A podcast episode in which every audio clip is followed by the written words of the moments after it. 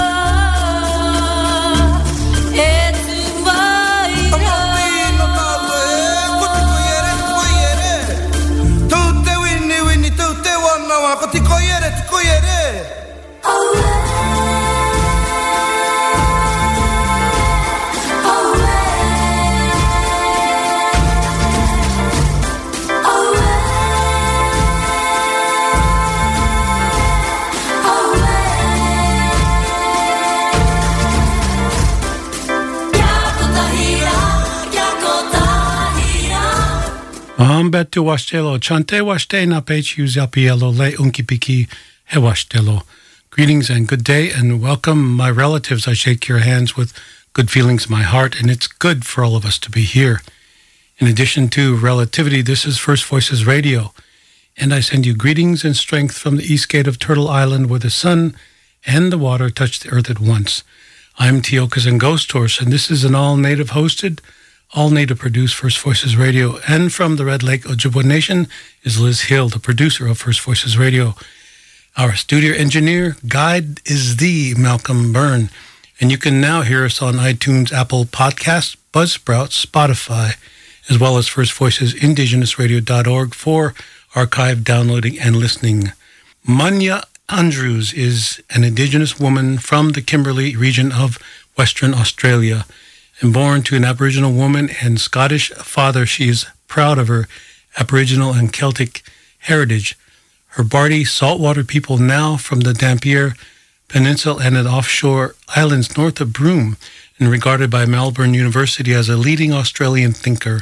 Munya is an accomplished author and barrister with degrees in anthropology and law.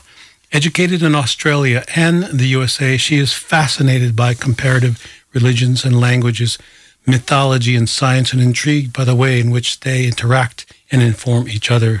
Munya's first book, The Seven Sisters of the Pleiades, explores world mythology surrounding the Pleiades star cluster and the relationship between science and spirituality. And Seven Sisters Dreaming serves to empower Aboriginal women and children, and Munya embodies its personification.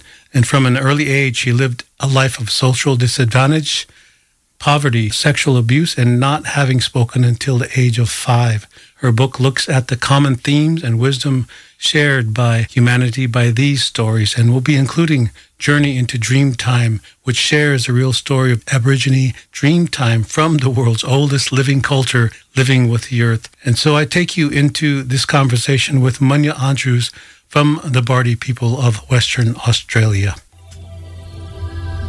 Let me welcome you to First Voices Radio, all the way from Australia. Nangamaladi Tiokas, and we, we say hello, Nangamaladi in my language, Bardi.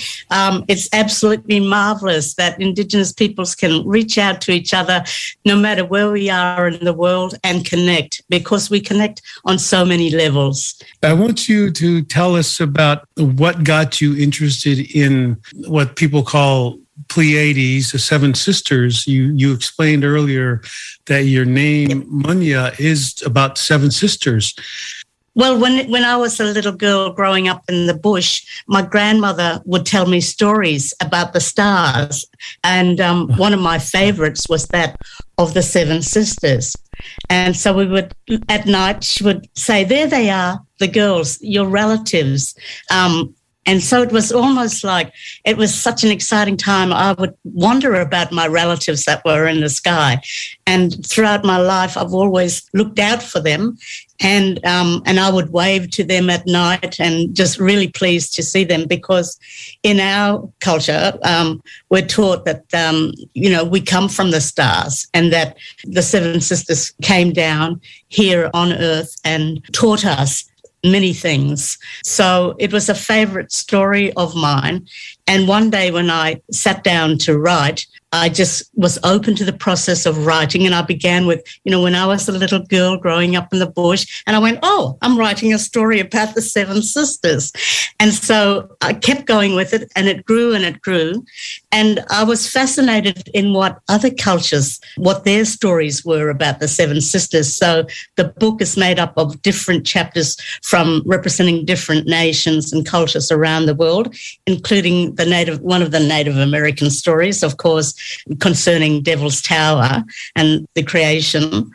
Um, and so I was uh, I was interested to see what were the common themes or threads of, of all of the world's stories and what were they trying to teach us human beings down here. So that's that was how my interest began from being taught stories by my grandmother. Munya, you talked about earlier how amazing technology was, but it seems that in a way, uh, you were talking about how Pleiades has commonality among us, amongst us all as indigenous peoples and around the world. Yes. But mm. but that original communication is actually from Pleiades. Would you say not? Yes, I would. Yes, that's where it comes from. Yeah, that that's the that's the um, that's what joins us, uh, unifies us. I believe.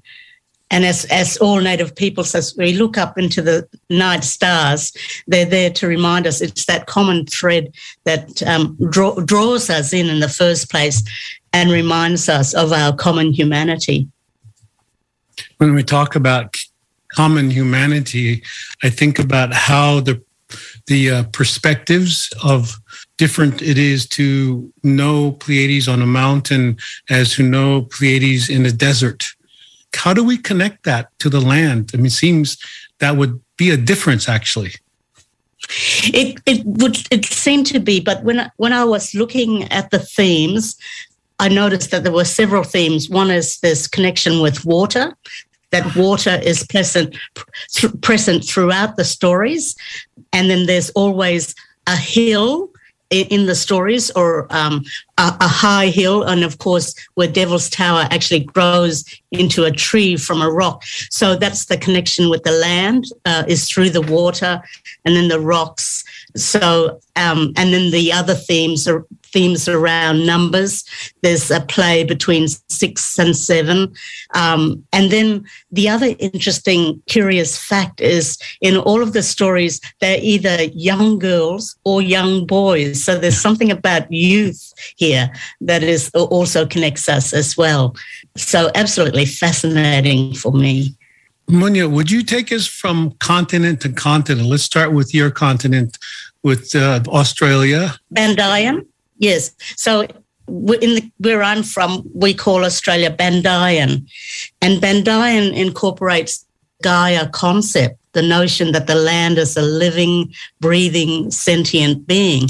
So Bandayan is actually a bisexual being lying on their back between the Indian and Pacific Oceans, with its head in the north and so forth. Um, people who recognize Uluru, um, a, a, really large stone structure, a monolith um, in Australia, um, uh, Garia people, that's our word for white people, um, they um, talk about Uluru as being the heart, but it's not, it's the stomach of this body, of this bisexual being. So Bandayan is the name for our country. And most Australians don't even know that, or up until recently didn't care to know that either. But it is a living being and uh, that we walk on and live on. So we in Australia then we, we refer to it, as the Pleiades as the Seven Sisters. So it's a very big dreaming for us, and um, there are many different uh, stories across Australia with all of their different names uh, from the different languages. So Munya being one name, and there are others. But um, then moving over to towards the Pacific, I have a chapter on um, the Maori people's myths of the Seven Sisters, which they call Matariki.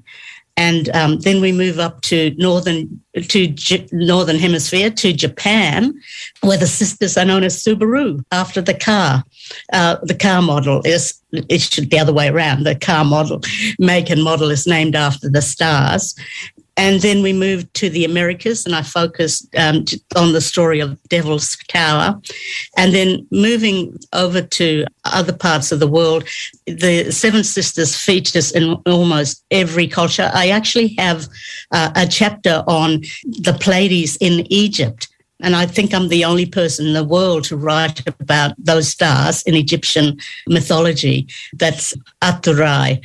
And I'm just thinking of, uh, of the other cultures. So, and then of course in the um, discussion of the Maori people, I also incorporated a lot of other Pacific Islanders stories, including the Hawaiian uh, nations as well, and. Um, so Matariki, and then to India, um, where the sisters were also known there, and their name is Kritika in Egypt, from which we derive the words critic and critical.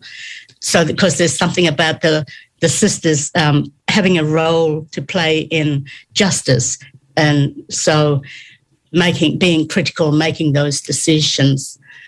So there's a chapter on critical critica. I'm just trying to remember some of the other chapters, um, mm-hmm. but I think that's there were so many other groups that I could have talked about, but you know you have to limit the book, and I, so I think I've just got seven chapters in there, and then one chapter specifically on the calendar, how those the Pleiades, what I call the Pleiades calendar. Like once again, I think I'm the only person in the world that's written about the Pleiades calendar as such. So um, I looked at the use of those stars in different calendrical systems around the world as well. And the book you're talking about is the Seven Sisters of Pleiades stories from around the world. Let Let's focus yep. in on Egypt because I know a lot yep. of people have are fascinated with Egypt because they, for some reason, they think that it's a very old culture or civilization, and yet, mm. as we know, as Indigenous peoples, they're far more older uh, cultures. I would say. I know. I, I always laugh in my cultural awareness workshops on that and um, say to people, you know, what's this um, talk about, you know, ancient Babylonia and ancient Egypt? They're just young fellas compared to us. We're much, much older. And that always gets a laugh from people. Um, but it's true. But it's fascinating that they actually, um, there are stories about the Pleiades in Egyptian mythology. Uh, a lot of people may not realize, but um, they're uh, associated with uh, once again with justice. Um, play an important role. Also, uh, some of the monuments erected with the Pleiades aligned to the Pleiades, including um, one of the great Cheops uh, pyramid, uh, the pyramid at Cheops, and um, yeah, but they are associated with justice and one of the lead goddesses, um, if you like, one of the Pleiades goddesses, um, Hathor, the, the cow goddess. Um, the Pleiades are actually in the constellation of Taurus. So there's um, that close association with her and the sisters there as, as these, again, uh, following from ancient traditions from India, um, they play the same role as critics and, and as judges. Yeah. So I'm thinking about this, Munya, is you know, when you talk about stories of the world, for uh, different indigenous peoples. It's uh, a sense of origin story rather than mythology. And I think I read a little yes. bit uh, where science is uh, science is on the verge of proving our stories from the origin of Pleiades. Is that correct, or am I just thinking otherwise? Um, no, I'm I'm not sure if they're um, on that path as yet but it's just interesting that it plays such an important role in so many of the world's cultures uh, and influenced almost every sphere from from from art through to um, engineering, poetry, writings, and several of the great religious texts mention them as well, uh, including the Bible. I think part of where I'm trying to go is Leroy Little Bear from the Blackfoot Physics and how they view you know life from that quantum physical way is a lot of indigenous peoples if you break down our which you can't really break down our language because it's so encoded in how we live and how we view the stars that it's mm. it's almost dif- difficult for me to to break lakota apart it's mm. difficult to put it into subjective or objectifying noun language because it's all about energy and motion. Yes. And I think this is what, from what I read from the book Seven Sisters of the Pleiades, is I'm getting that energy feeling as I read along, even though it's about science and astronomy and astrology and relationship to the stars. So, am, am I close in thinking the book Seven Sisters of the Pleiades is actually talking about the truth of who we are rather than the myth? Because we can say myth. We're talking about the, the story, how, how we got here we have seven ceremonies. Um, definitely. And I think the closest that anyone, a Western scientists come to that is the, the seven sisters of Eve. Um, or yeah. seven daughters of Eve. There's that acknowledgement that that that the trace scientists have looked at the genetic origins of human beings on this planet and trace it to seven mothers in the world, which is just incredible when you think about it in, in that way. So it's encoded in our DNA, if you like, that sevenness. And then Madame Blavatsky, who was an amazing theosophist and philosopher, um, also um, in her writings, a lot of people dismiss her as a good, but I find her very fascinating. And she talks about the sevening of creation. Um, that's incredible and fascinating. And within the sevening of creation, you have the four of the male and the three of the uh, female. So there's the part that the masculine and the feminine play in creation as well. Yeah. Yeah.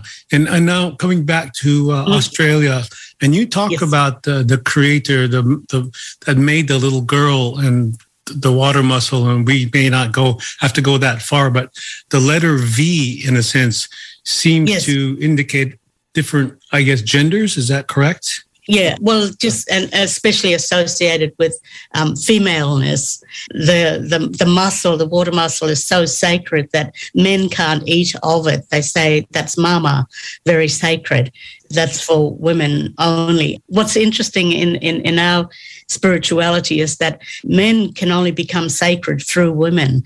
Um, yeah. They have to go through to the women to be to. Be, um, one of my elders told me women don't have to have initiation ceremonies because you're already sacred, whereas us men we have to and um, go through that to become sacred like you, which is very honouring um, of the woman and femaleness.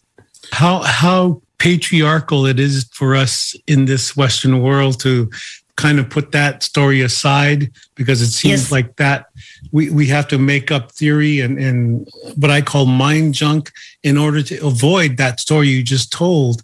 Everybody comes through the sacred woman. Very, very true in many indigenous societies. And, you know, the Western mind is always looking for proof I find that weird thinking, always this looking for proof constantly instead of just trusting intuition or knowing that intuition in itself is knowledge that we can know things simply by intuiting things. And to me, that sort of knowledge is is far more meaningful than the other uh, where things can be proven. I was watching a, documentary on Netflix about Robert Johnson, the great um, guitarist, uh, um, black guitarist that gave the world rock and roll and that. And his great, his grandson was talking and said, he said, had, he said a line there um, that really hit home for me. And he said, I think sometimes um, not everything has to be understood in this world. We don't always have to understand mystery, it just is. wow, that was so powerful. So, what I was told by my mother, who is an 87 year old elder now, she said that you cannot speak. In this case, our language, Lakota, we cannot speak Lakota without intuition. Yeah. Um, yeah, no, I, I, totally agree with that. And I think intuition could be brought to all um, facets of learning and aspects of learning. And I, am interested in the way we learn as human beings, but um, also the way that Indigenous people learn as opposed to uh, others. And I think a lot of it is intuitive, uh, you know, that we can teach mathematics by using intuition instead of being stuck with formula and these boxes and that we can understand mathematics on that intuitive level is where I'm more interested in finding out more about and uh, things like that. That that's very interesting because if you see, and I don't like to say the similarities or the differences, but they point themselves out. Is yes, what I was told and my experience is we accept mystery and not try to solve it, where the Western world is trying to solve the mystery. And that's why they're going crazy trying to prove it. Absolutely. I, I see that all, all the time. And um, because I think with just our people just accepting mystery, it's it's about respect. Mm. And I think when you really want to know something in full or think that you've know know it, you're boxing that in and you're not respecting that at mm. all. Uh, in mm. fact, quite the opposite. So we're we talk we're talking to Munya Andrews, who is the author of the Seven Sisters of Pleiades, stories from around the world, and I'd like to talk about the new book that you have coming out. And I, am really fascinated just by the title, Journey into Dreamtime, because all over the world, people know Australia as one of the original peoples of, at least with culture. And, yes. and I want to ask you to take a step by step into that world that we have in the Western world kind of Americanized or, or basically taking the um, I don't know. We we want to define it to own it, but yet the story consists it's consistent with what you're telling me that there is always a dream time and you know and i i, I love the idea that it, it's it's along the song lines or dream lines uh, in in your land and and to me that's just so fascinating it speaks to my DNA. Let's just say it that way. Yeah, well, um, the book is out and it's available also through Amazon if people want to grab a hold of it. Um, and I wrote it because one of the, uh, you know, I do teach cultural awareness here in Australia and um, Indigenous cultural awareness. And one of the biggest questions I get asked all the time is, Munya, what what's dream time? And yeah. and and it's like asking someone, you know, well, what's Christianity or Islam? Uh, have we got hours to you know explain? But I wrote the book as a general introduction to explain Indigenous spirituality, and I start with a quote from one of our elders who says. Um, you know, Garia people ask us all the time, what is dream time? And he says, this is really difficult to answer because dreaming is a really big thing for Aboriginal people. And, um, and so I say, and so it is. And, but this book is going to try and introduce some elements of Dreamtime for you that you can relate to. And so that's how I start. But it's a really big thing. And I say to people, it takes a lifetime to learn because it is a way of living. Uh, wisdom, very, you know, as my people know, um, takes a long time to learn and usually comes after a lifetime of living that you gain that wisdom. That's why we have elders in, in our society and culture and very respectful of them because they know, you know, they know and under things, understand things more so than when you're young or a baby or whatever. But people are fascinated by Dreamtime. So it's an uh, invitation to them to come and learn and find out about dreaming. And it's about, once again, many parallels with, with Native American spirituality. You know, the notion that we're all related to one another and not mm. just to each other as human beings, but to the animals and plants and stones and stars. And, and so I teach them about kinship, Aboriginal kinship in our kinship system, we, we call it in Aboriginal English skin. We use the English term skin, S K I N, because when you pass away, your body is decorated with your family totems on your body. So that's where the word skin comes from. But it's kinship what we do is we have skin groups where the society's um, broken up into different skin groups. They differ again across the nations. Some are two, some are four, uh, six, eight, and it goes on like that.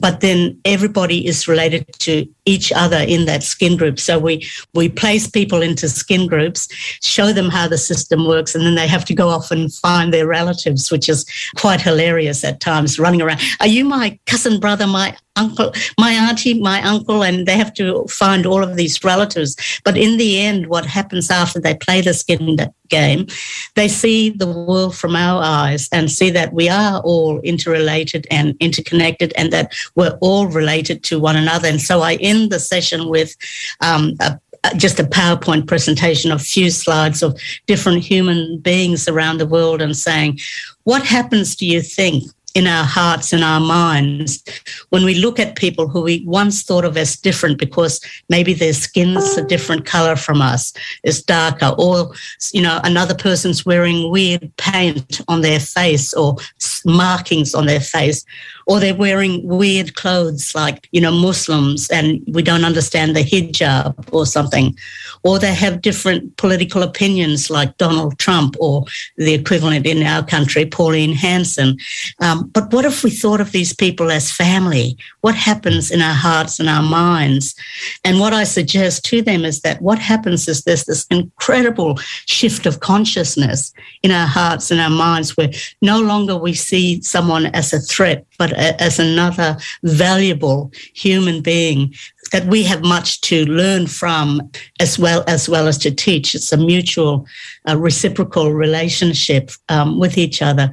And so um, Dreamtime teaches us that we're related to everything uh, in in the world, and you know, and we have a mother-in-law taboo in our culture where you're not allowed to speak to your mother-in-law, and we explore the reasons um, for that. And of course, it's got comes down once again to to respecting woman and the special relationship between mother and child. I think Bayard Johnson and the other um, Native American writer, um, uh, you know, talked about that relationship that exists between mother and child that uh, is so important. That's why we have the mother-in-law taboo.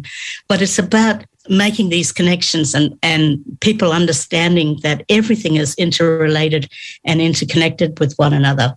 So, um, and it's from our dreaming that teaches us that. And so people come out with it, just a renewed sense and, uh, of appreciation for Indigenous peoples and our cultures. And that's Munya Andrews, who's an Indigenous Aborigine of the Bardi or people of the saltwater from Western Australia. And we'll continue with our second part of the interview after listening to this great song that goes in relationship with it. It's called All the Stars Seem to Weep. This is Tiokasin Ghost Horse, First Voices Radio.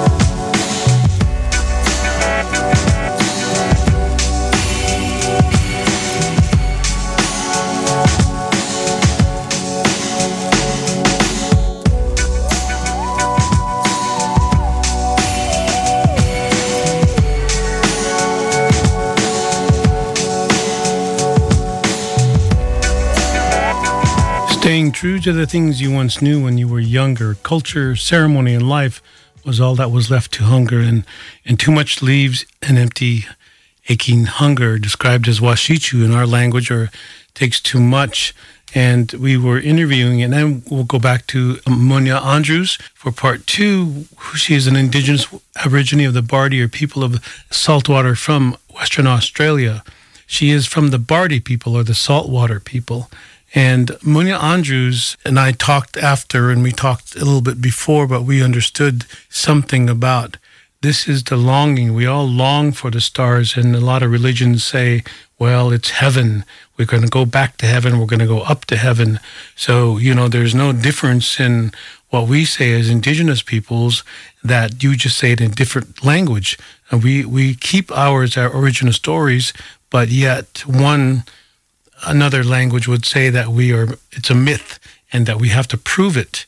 Well, I think if we could bleed over onto saying everything is a myth, then, then when you make it a religion, it really becomes a myth and sounds like a fairy tale story.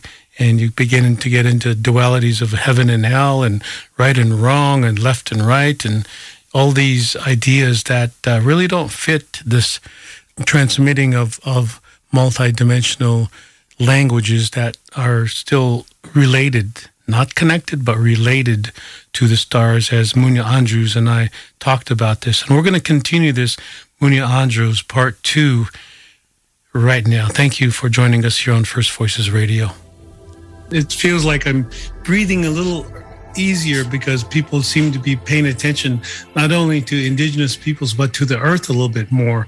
And our consistency yes. of, of sustaining our livelihood with the earth. But also you know i would go back to my culture where parts of our body are named after parts of the earth in in our culture and and even animals and plants. You said something about dreaming ears dreaming eyes. Tell us about that. So um, yeah, so I when when people say, Munya, how can I understand dreaming or dream time? And I say, well, we have certain practices where um, we open up these dreaming ears and eyes so we can see that hidden world, um, you know, that that Western world wants to keep divided and separate like this. Um, for us, it's as we know, it's the whole, um, the the the unseen and the seen worlds, uh, and so, but we can only appreciate that if we open our dreaming eyes and our dreaming ears to, to be able to see and to, to listen, to be able to hear. Um, it reminds me of the Bible. In the Bible, it says, you know, those who have eyes to see and, and ears to hear. It's the same concept with us. Um, and so I take them through different cultural practices that, that teach you to access these points of view and, and being. So we have practices like um, Dadirri, which is um, a deep listening, deep listening to the earth and to each other. And it's almost like a meditation practice that you go into to be able to, to, to see beyond what is physically there, to be able to, to see the earth breathe and, and move as it, uh, or to see um, a tree reciprocating, giving us in oxygen, you know, taking carbon and giving out oxygen.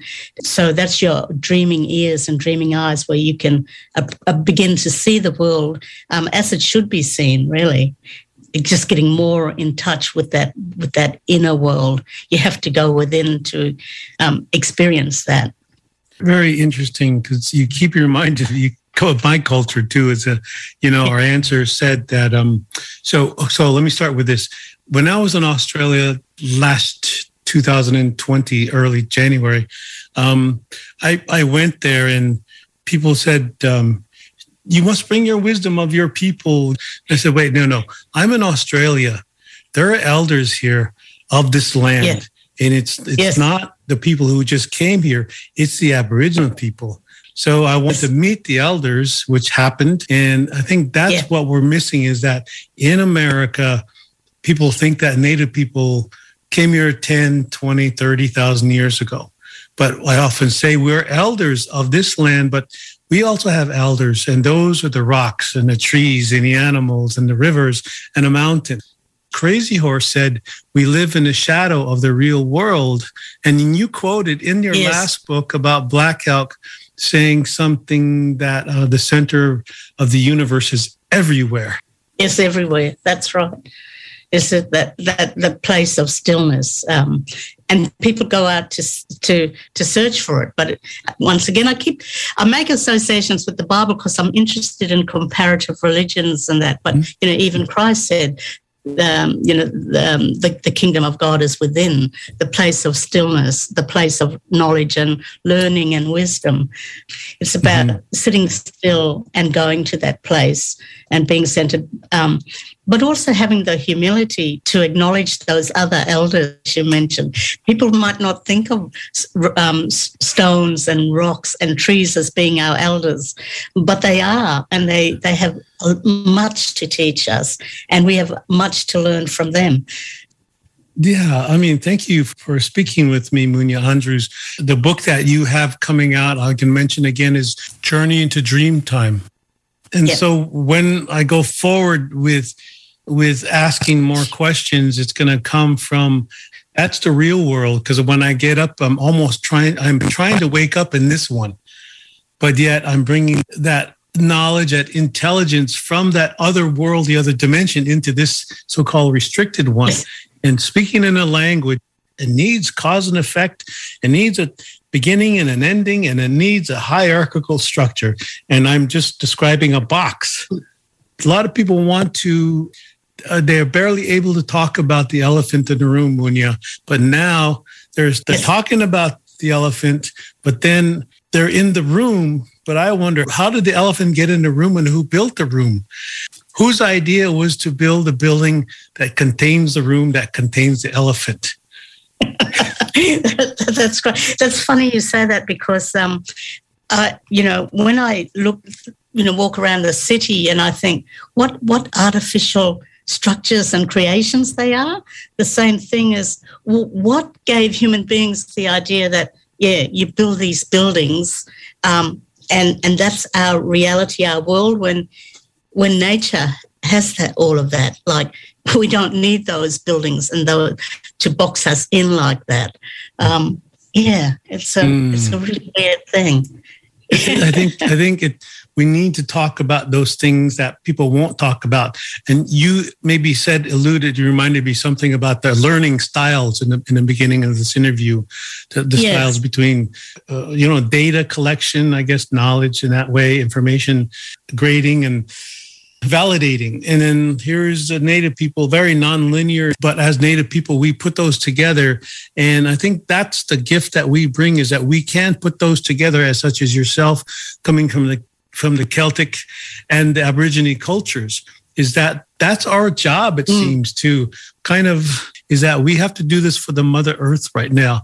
Because I think we're too anthropocentric, yes. too anthropocentric. Yes, we we, we, we, we totally are. Um, we're so focused on me, me, me, mm. instead of looking outward, looking at at her and and the creation that's out there. Um, it's the other way around, isn't it? And mm. um, so um, yeah, it's a, it, that's why meditation and sitting in silence and walking on the land. And, you know, I teach people how to walk on the land um, because the elders would teach me that, Munya, it's important to walk barefoot on the land um, because the um, information comes up through the soles of your feet. And I say S O U L S, the soles of your feet. That's how we get knowledge and information. We have the same history in Australia of our children being removed from their families. Mm-hmm. We refer to them as the stolen generations. So people will come up, some stolen generations, people will come up to me and say, Oh, you know, Auntie, we've lost that. You know, we don't have that mm-hmm. anymore. Mm-hmm. And I say, No, that's not true. Don't believe that for a minute. The knowledge is there. It's in the land. And you have to take off your shoes and walk on the earth, and that knowledge will come back to you. In this lifetime, that's you've been disconnected from that, and that you didn't have elders pass that down because you were removed, but it's still there waiting for you. And you just have to do that and walk and reconnect. And the old people will talk to you, and the knowledge will come up through the soles of your feet and teach you what always was. So yeah, uploading from the earth. Yes, up, definitely. And that's yeah. where it's coming from. It's not about, and it's ego when we think, oh, I'm so smart and I'm so brilliant. Look what I can see. It's not. It's a gift. And, and it has come to us um, through the birds or through the trees or through the earth. Um, but that's where it comes from.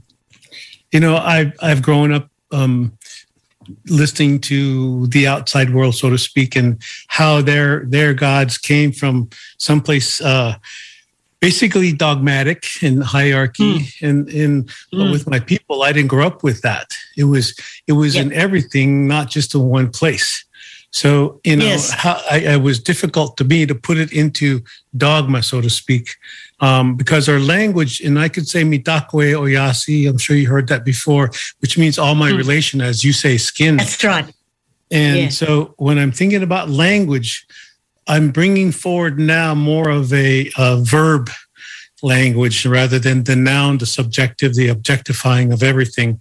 And so now I'm seeing things alive because I'm speaking that alive verb language of Lakota again, right? And I think that's mm. where mm. we, t- you and I talk about the quantum physics as well as Leroy Little Bear and other Native people who are now coming forward with.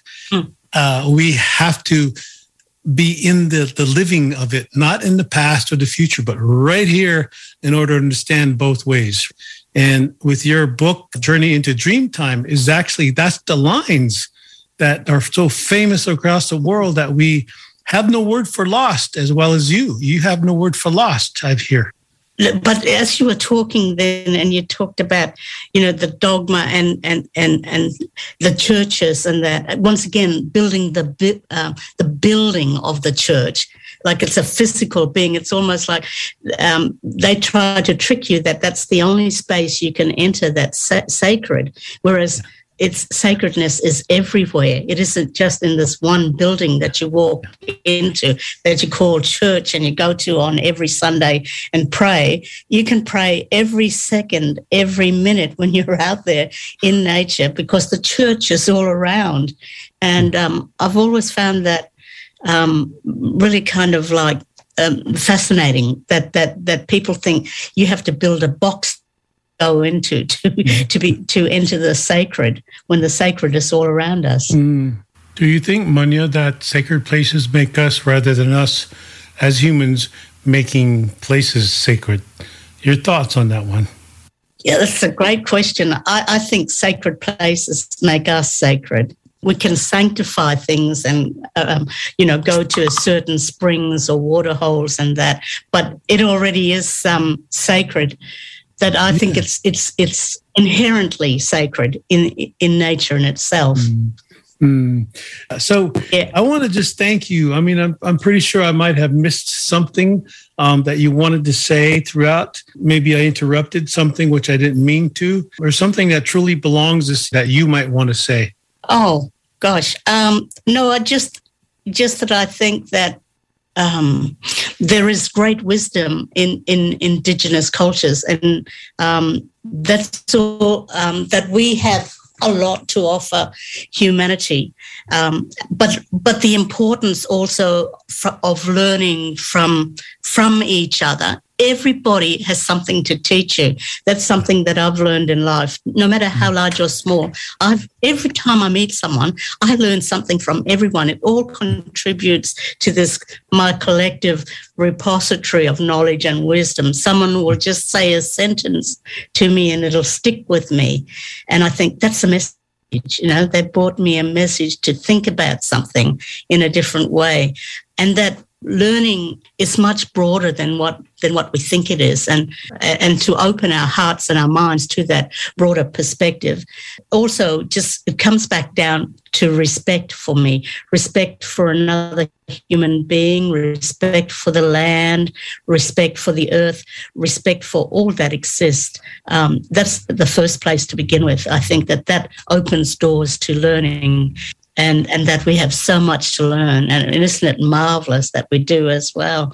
Thank you from for the journey from pleiades to australia to the cosmo vision that we all have. And maybe we'll become more aware of it which is needed now for the earth. And i always say let's do things for the earth now not ourselves so much anymore. Exactly. It's the reminder to to return to the ways of our old people um, because they are the wise ones Munya Andrews, it's a pleasure and honor to speak to you all the way in Australia. And thank you for speaking from your heart and thank you yes. for your intelligence of spirit. Thank you.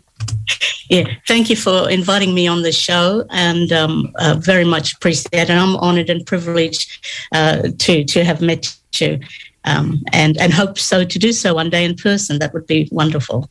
For sure, and I'm looking forward to reading your book. Um, in the journey into Dreamtime, and who knows, we'll, we'll maybe we'll do another interview. But thank you. That that would be great. Yes. Awesome. Yep. Okay. Munya Andrews is an uh, Indigenous woman from the Kimberley region of Western Australia, born to an Aboriginal woman and Scottish father. And she's proud of both her Aboriginal and Celtic heritage. And her Bardi Salt people came from, come from the Dampier Peninsula and the offshore islands north of Broome on the western side of Australia. You can imagine that land out there, just nothing to stop it, right? And I think about the expanse that they grow up with, with seeing Pleiades almost, you know, at least half of the year. And it appears that uh, there are individuals amongst indigenous peoples that keep the so-called astronomy, but actually the consciousness of it that they don't have to raise it or lower it, but they're in the consciousness of it. And if you can hang in there with me and try to stay with me, they are like the Hopi and Lakota and the Maori and and as you you heard, indigenous peoples have kept that original stories of and we don't really say that these are aliens because if that's where we come from, then who are we as as indigenous peoples at least? But other peoples, and as she mentioned, people of the Bible also have some of those stories. And thing that I think about is that uh, the appearance of maybe I would say getting away from living with the earth has has and not understanding the origin stories of Pleiades because that's heard it's anti-religious it's uh, you become a heretic you're not able to understand. Well, actually, what happens is they take those and make it into myths. I said it before. This is a different saying to think about when we say Tayam Nipa. We're talking about all the emergence of life in the Hopis, when they first see Pleiades in in that time of March, I think it was. They began to sing.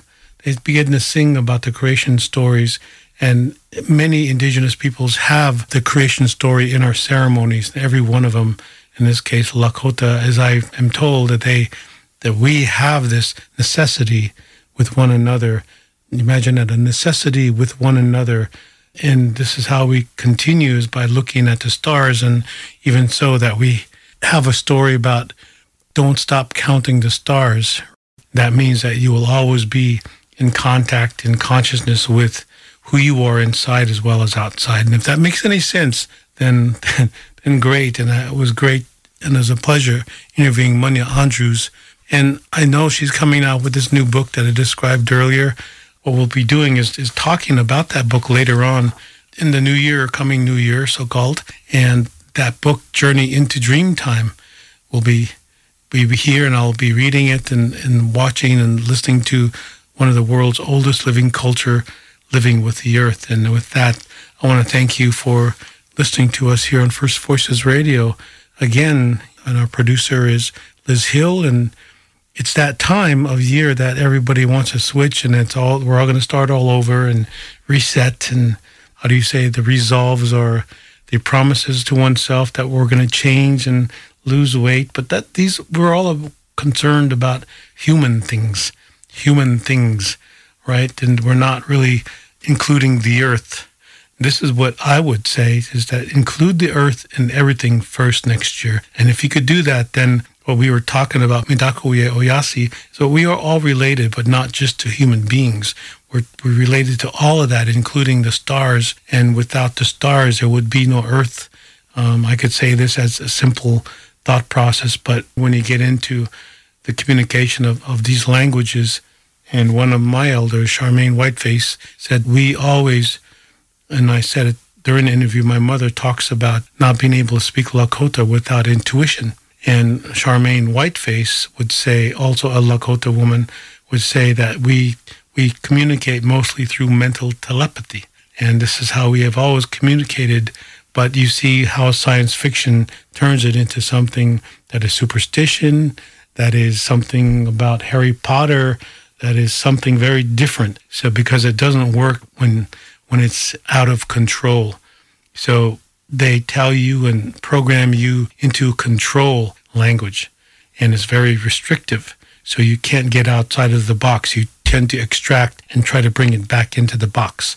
And if you understand that, then good on you. So I like to say that and thank you for joining us here on First Voices Radio. My name is Tiokasin Ghost Horse, and uh, we'll see you next time. Doksha Ake watching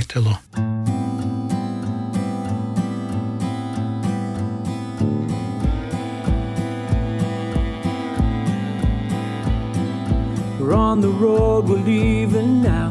Gonna find the place they call tomorrow. Tomorrow. It's the place we dreamed about. If we go, there ain't no doubt they'll follow. They'll follow. Suddenly we've come this far. I realize there's so much more to this life. This life. And I believe in you, and if you believe in me, we're there by daylight. Oh, take me to the stars. We can never go too far, too far. Take me to the stars. Let's find out who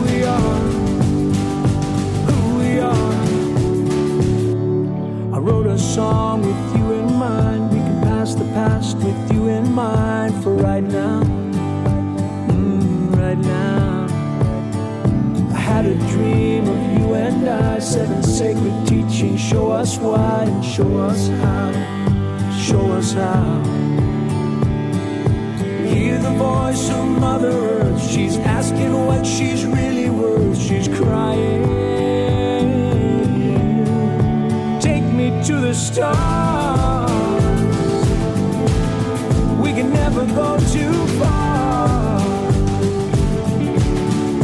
take me to the stars.